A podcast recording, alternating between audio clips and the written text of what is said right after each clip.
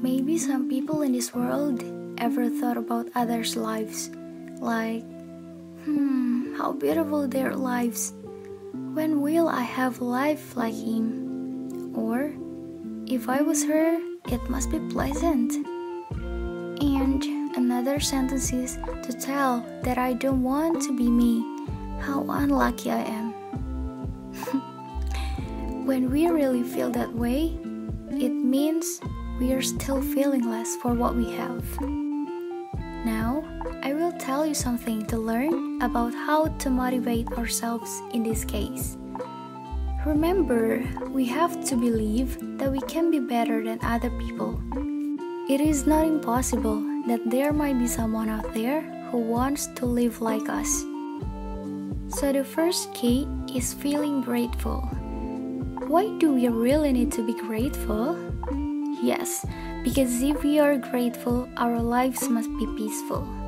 We will enjoy to not see people side to side about their pleasure. We will not feeling envious when we see them getting something, and even when we have a lot of drawbacks than others.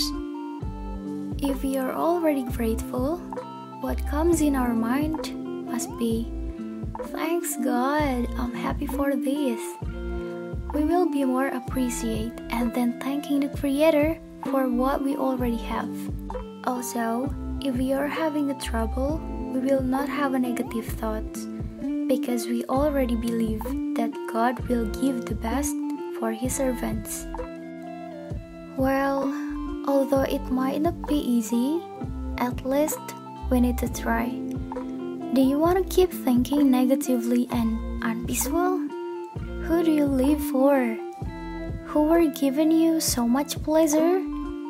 You can breathe, and now you can listen to my voice because of whose will? Yes, everything is God's will.